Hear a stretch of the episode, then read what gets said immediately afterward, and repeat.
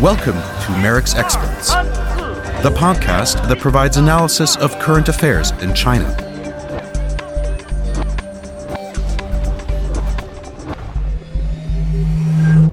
The success of China in economic development and poverty reduction has led countries globally to look for ways to emulate China's success.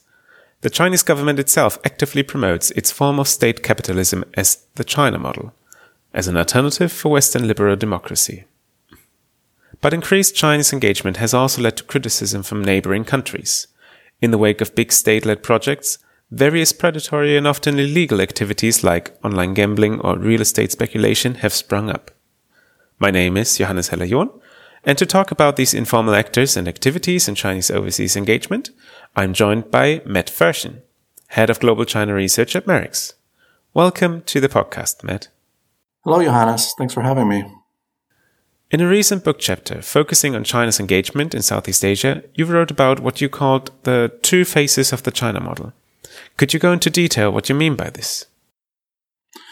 Yeah, I think over the last 10 years or so, the general consensus or understanding of how the relationship between China's government and economy works is often described as a, a, as a China model that is one in which the state dominates. So state capitalism has really become the key term here, which just highlights that there is a very close relationship uh, between the government and the economy, and that the government sets out priorities for the economy and controls many of the key institutions, uh, banks, as, as well as enterprises within the Chinese economy. Uh, but what I point out in the paper is that there has always been a, a, a long counter side or other side of this, which is there's a large private sector. Uh, there is a, a, major component of the domestic Chinese economy, uh, which isn't state driven. So if you look at GDP output, for example, lots of estimates say that uh, two thirds of the Chinese economy is not um, state driven. So I point out that there is this balance. It's often overlooked uh, that there is a major component of the Chinese economy domestically uh, that isn't necessarily a good fit with this idea of state capitalism. And that increasingly we need to understand the foreign components of this too. So basically, the non-state components of China's overseas behavior uh, are also important. So those are the, the two faces that I'm talking about in the chapter. When we talk about informal actors, should we imagine individuals or organizations? And uh, what role do they play? Yeah. So what I really emphasize here uh, in the in the paper, but also in previous work of mine, is that um, as part of what we might consider the the non-state component of the Chinese economy, there's also a certain set of actors and activities that we can think of as part of the informal economy. And in the paper and in general, I put quotation marks around that because it's often a, a bit of a fuzzy concept. Uh, but it's generally kinds of activities that are somewhere in between the legal and the illegal, the regulated and the unregulated. Uh, so that can include a variety of actors. It can even include official actors who sort of go outside the bounds uh, of the rules or, or, or, laws. But it's often smaller private actors uh, or companies or entrepreneurs. Uh, so it's really a, a, range of different kinds of entrepreneurial, business-related activities. Um, and and it's more the the this sort of space between what is legal and illegal, the kind of gray area. It's, you know, the informal economy has often been thought of or explained as a sort of gray economy. So it's this in between area, which is a, it's a bit fuzzy, uh, but that also makes it uh, a challenge to, to regulate. In your book chapter, you're looking at Southeast Asia, especially Myanmar, Cambodia, and Vietnam. Could you illustrate this gray area activity with some examples from your fieldwork?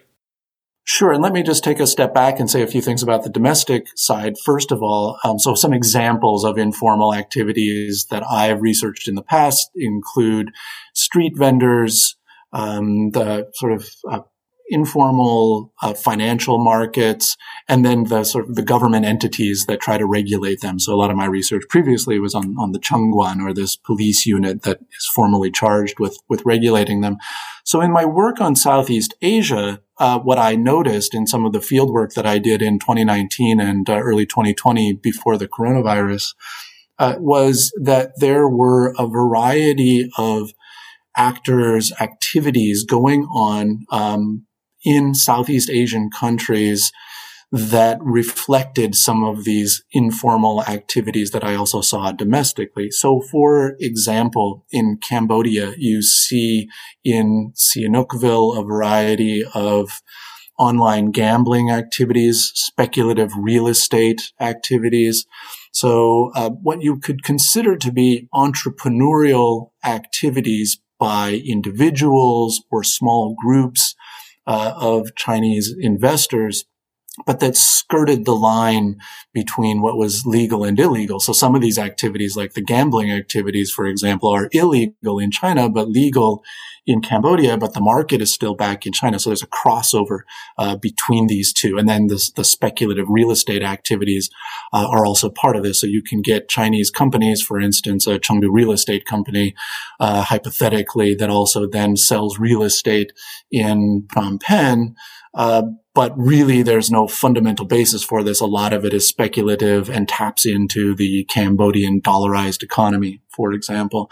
And there are similar variations of this uh, in Myanmar. Uh, in Vietnam, it looked, uh, it took the form more of, it, it was a little bit more formal in the sense that these were big coal energy investments, uh, but they were also skirting the line uh, between what was legal and illegal in, in Vietnam. So you saw different kinds of activities in different countries, but again, a lot of it sort of somewhere between what was legal and illegal, regulated and, and unregulated. So there are estimates about the size of gray zone activities for domestic economy. If we look at Southeast Asia, do you think the ratio to official activities is the same? Can you put a number on it? It's a great question. And this is always something that was a challenge of doing this research when I did it, looking at the domestic economy in China for many years, is that it's just by its very nature difficult to come up with, with numbers. Um, so I would say, I think it's the, the important fact is that First of all, this is very little discussed, I think, in the literature about China's engagement with these countries in Southeast Asia or elsewhere, especially BRI related activities. So, you know, a lot of the point that I'm trying to make in the, in the chapter is that everyone is focused on the behavior of China's banks, uh, its state owned banks or its state owned enterprises and all the, the issues associated with them. But when I went and talked to people in Cambodia, Vietnam and Myanmar, the immediate reaction was, yes, we, we have an understanding and we have some concern about those issues, but it's all of these other sort of speculative activities that are highly disruptive. So it's difficult to put a, a number on it exactly, although I think, you know, this was the first stage of my research on this and I want to do more. Um, so I think you could do that, uh, but it but it's a challenge because so much of it again is in this area that's semi-legal or um, and and and unregulated. So it requires a lot of field work of talking to people on the ground. But what was very clear uh, was that many different actors, including government officials, but NGOs, um, and just people in various communities in these countries were affected or maybe even more affected by some of these small scale, informal, illicit, sometimes activities than they were by the big infrastructure projects or the big loans. You already mentioned that informal actors and activities are fuzzy terms. Um, they are difficult to differentiate from official activities or state actors. But if possible, could you shine a light on the relationship between state and informal actors? Or, or is there kind of a continuum of actors and activities? Yeah. Well, it's a it's a great question, and it's one I've been thinking about for at least fifteen years because this was the topic of my my PhD dissertation uh, that I did, and it was all domestically focused on on China, and so I spent a lot of time thinking about this concept of of informality, which is really uh, much more prominent in studies of the political economy of developing countries, say in Latin America or Africa or or the Middle East. And in those places, you have the sort of formal, formally regulated elements of the economy. For example, there are jobs that have formal labor provisions, um, uh, you know, that come with health care, all of these kinds of, of things that distinguish the formal from the informal. But in China, it's much more of a, of a gray zone. And in, and in other developing countries, often what you see is sort of area, entire uh, geographic areas, maybe urban areas where the state really isn't very present. Um, and residents have to find their own drinking water and electricity and come up with all these things that would normally be provided by the state. In China, it works fairly differently in that sense. You don't get these sort of completely unregulated areas of the economy. But what you get are these kind of gray zones and you get a variety of activities, including like labor work, um, on construction projects. A lot of it, at least domestically in China, was focused on uh, migrant labor in urban areas. And as you know, this has a lot of crossover with um, with hukou. So you can be a a, a, migrant from a rural area to an urban area and you can be working on a construction site, but you don't get the formal provisions that someone who has a, a hukou does. Um, and then the other side of this, at least domestically in China, is that you have these, um, you have a lot of government oversight over these kinds of activities say selling um, knockoff uh, DVDs. This is now a, a, dated kind of activity or cosmetic products on the street. Well, that's not officially allowed, but if you give us a bribe, then we'll let you do it anyway.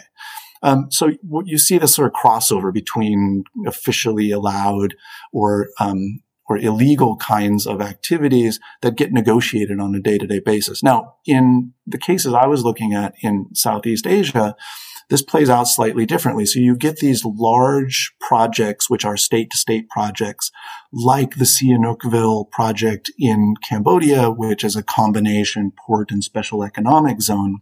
So you have an officially, um, an official BRI project that is state to state. But in the cracks of that, then you get these sort of speculative real estate and online gambling activities. The same is true in Myanmar. You get state supported projects, some of them port projects, pipeline projects, um, dam projects.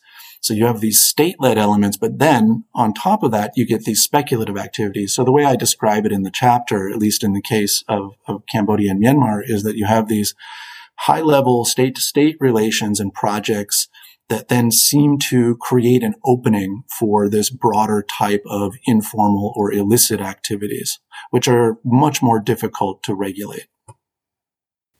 I find it hard to imagine that unconnected individuals would go to another country and become speculative real estate investors. Are these informal actors well connected to similar ones in China? Are they even kind of emissaries from official or unofficial Chinese organizations? Or are many of them really just opportunists and entrepreneurs acting on their own? Well, it's a it's a great question. I think the honest answer is this is what I want to do for next steps. And I think the if if when I'm able to do this kind of research again, this is exactly the the the things the set of things that I would like to to learn more about. But I can say a few things um, about them. First of all, there's a set of activities, especially border areas, where you get exactly this kind of behavior for hundreds of years, if not longer. Um, so the border between Myanmar and China is notorious um, for illicit trade in jade, in timber, in drugs. And you get people who, for a very long time, have created networks where the border is in some ways not really that clear of a barrier. And you get lots of deal making with officials on both sides or people are bribed. Um, there are ways in which people are very entrepreneurial and the sort of rules and the borders. It's not that they don't count, but they are clearly porous. Um, so this is this is one element where we can see a lot of um, just trade patterns for all kinds of activities and goods. Some some clearly just illegal, but many of them drawn by demand from from inside of China it, itself. Maybe the clearest example of this would be would be jade trade. Um, so you have some of those kinds of activities where you can sort of trace back the the actors and the connections, and many of them actually function on on the border itself.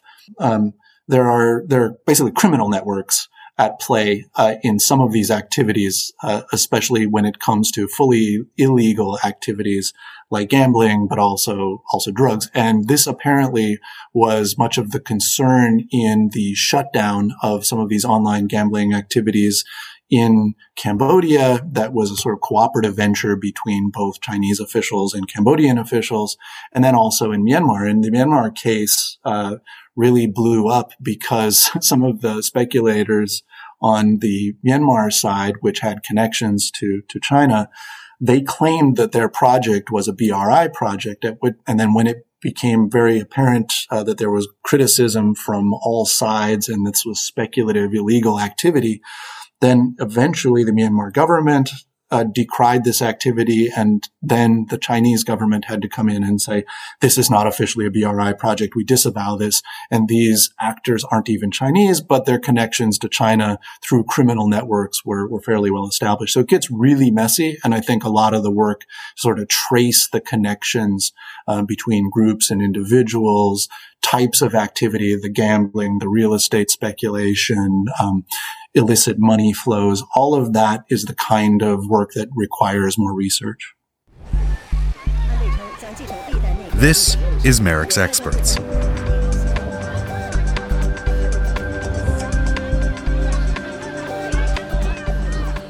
You're listening to my conversation on informal actors in Chinese foreign engagements with Matt Ferchen, Head of Global China Research at MERICS. You just brought up an example of how the Chinese government had to disavow a project that had labeled itself as part of the BRI. This begs the question are these informal activities an asset or a challenge to Chinese control? This is the core question, I think, with informality in general. If you look at the broader literature and, and realities of informality in other developing country settings, there's this tension between basically the way in which it's seen by some as entrepreneurial uh, activities that are done by enterprising individuals who work within a system where they don't have many other opportunities. So they go out and they find those opportunities for themselves. And then the other side of it is they are exploited or they are engaging in basically criminal or harmful activities. So you see this balance in a lot of the descriptions and understandings of informality in general. I would say this is also the case domestically in China that lots of the kind of what I think of as Wild West economic activities that you see in China and have seen over the last 30 or 40 years, basically the government unleashed these kinds of market elements into the economy back in at least, you know, in the, in the 80s and even earlier. And to the extent that they're seen as contributing to economic growth, uh, employment opportunities, then it's okay. But when they start to blend into illegal activities that are harmful or seen as disorderly, then you have, have a problem. And, and it's often in the eye of the beholder or an activity that's okay today, tomorrow becomes a problem. So I think this is an area that, especially as some of these activities have increased and become more prominent in terms of their impact in some of China's neighbors, but I think you would also see this in Africa and Latin America as, as well. Um, that there is a, a, problem in terms of who in China actually understands what's going on with these activities and then is able to regulate them. But it's also a host country issue. So these activities and these actors, by their very nature, in many ways, are sort of skirting the rules or trying to remain under the radar, or they try to make it in the interests of officials to look the other way. So I would say in general, if we're looking at this balance between sort of entrepreneurial income, employment growth kinds of activities, um, versus some of their more deleterious effects in terms of governance, I would say it's tipped in, on the side of some of the more harmful, unregulated aspects. And I think this is clearly an area where the Chinese government at many different levels um, but also host governments need to understand it better and, and regulate it better. It's basically a lot of unregulated activities uh, that really need to be looked at much more carefully. Why do you think this has not happened yet? Is it just too complicated and time intensive to regulate, or are there people with an interest that these activities remain unregulated?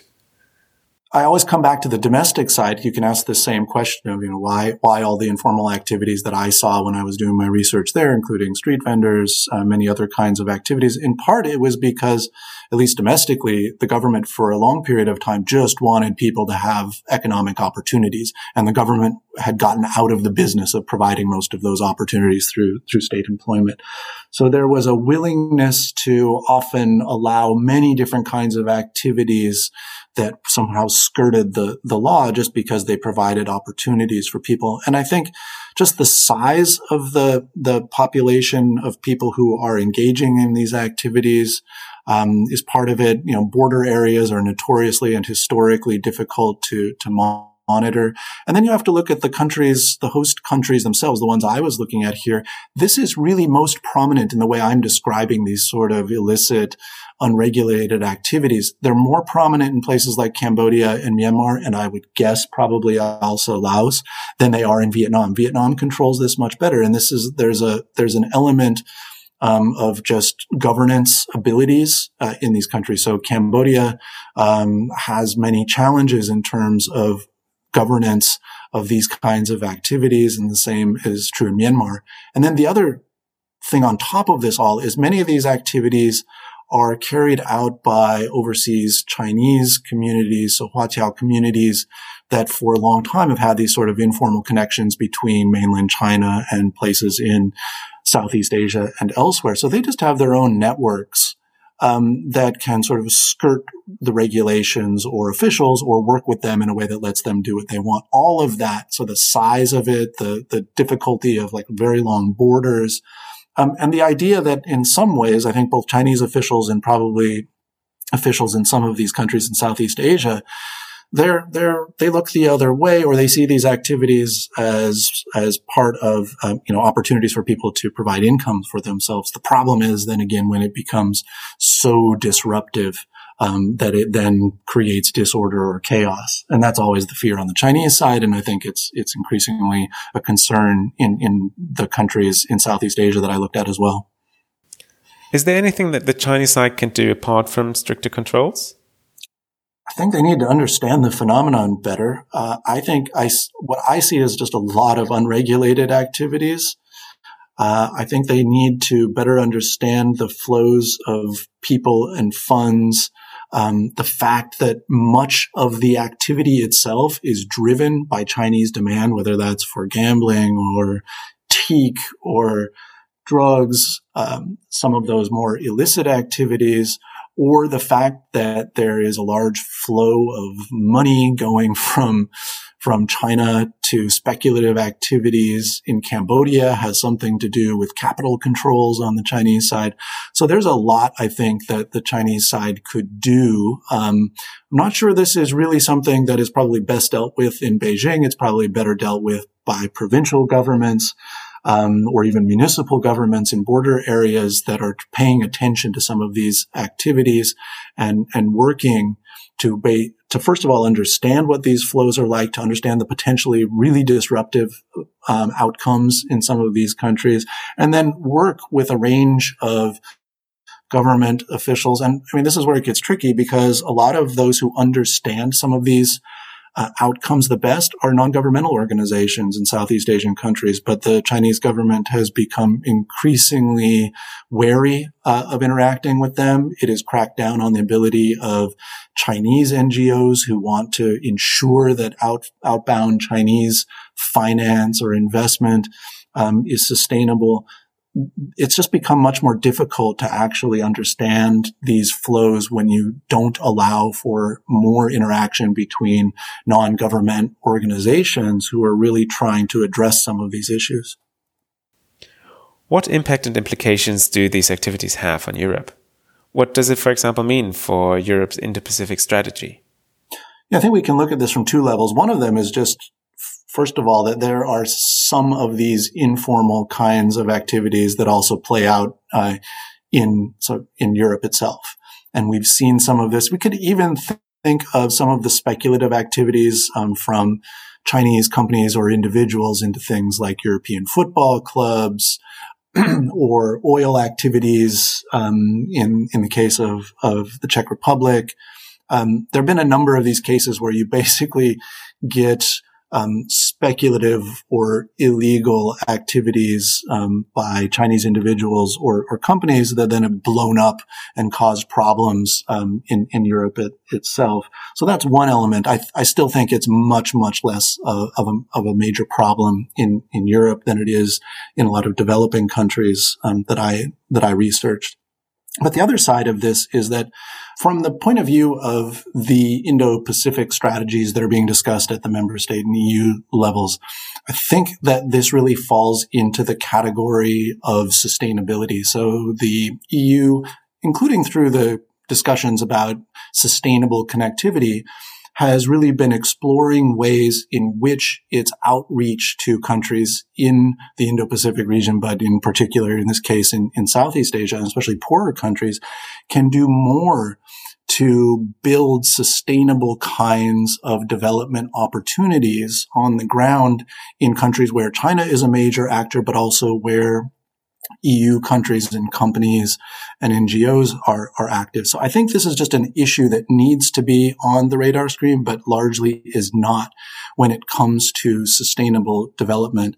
And I think this will be a key component of what we see discussed um, the the sort of sustainable development uh, agenda is going to be an important part of Indo-Pacific strategies again at the EU and, and member state levels, and and I really hope that some of these more informal activities are taken into account. Just because, from my own experience in the research I did, this set of issues was at the front of many people's minds uh, in the countries involved. In closing, I want to bring it back to the title of your chapter, The Two Faces of the China Model. Beijing is actively exporting and promoting the China model as a better fit for many countries than Western liberal democracy. Do you think that the informal second phase of this model is also an intentional export, or is it something that China would rather not have exported outside of its borders? That's a great question. I so what I think, what I'm certain you would hear uh, from from Chinese officials or others trying to explain what it is that, that China is doing, especially in developing countries, is it's promoting development. They would say that uh, China's commercial engagements, its trade, its investments, its financial dealings, including the BRI with developing countries uh, in Asia, Africa, and Latin America, are all about mutual um, development. Um, what they wouldn't say, but I think many people would acknowledge, is that a key part of how China does development and the way the Chinese economy works is through many of these informal channels. But to the extent that those are destabilizing uh, domestically, I I think they would sort of um, be reluctant to note that it could have these destabilizing effects abroad as well. So I, in my own experience, there is a real desire to promote the development potential and intentions of China, but much less willingness to confront the realities of these sorts of freewheeling activities which are really important. I think they're probably most important in Southeast Asia, but you certainly see them also in, in Africa and, and Latin America and the challenges of, of governing those when you have millions of Chinese citizens abroad conducting all kinds of activities, again, across a wide spectrum of, you know, illegal, illegal, regulated, unregulated, orderly, and disorderly. So I, I think there'd be a reluctance um, on the Chinese side to admit that this is part of the model, but it absolutely is. This ends our conversation on informal activities and actors as part of the China model. Matt, thank you very much for your time and your insights. Thanks, Johannes. It was great talking to you. Matt Ferchen's chapter, The Two Faces of the China Model, the BRI in Southeast Asia, has been published in the book Global Perspectives on China's Belt and Road Initiative, edited by Florian Schneider. You can find a link to the chapter and to other works by our experts on our website, merics.org. Thank you for listening. Until next time, goodbye. You have been listening to MERICS Experts, the podcast from the Mercator Institute for China Studies in Berlin. If you want to learn more about our work, please visit us at merics.org.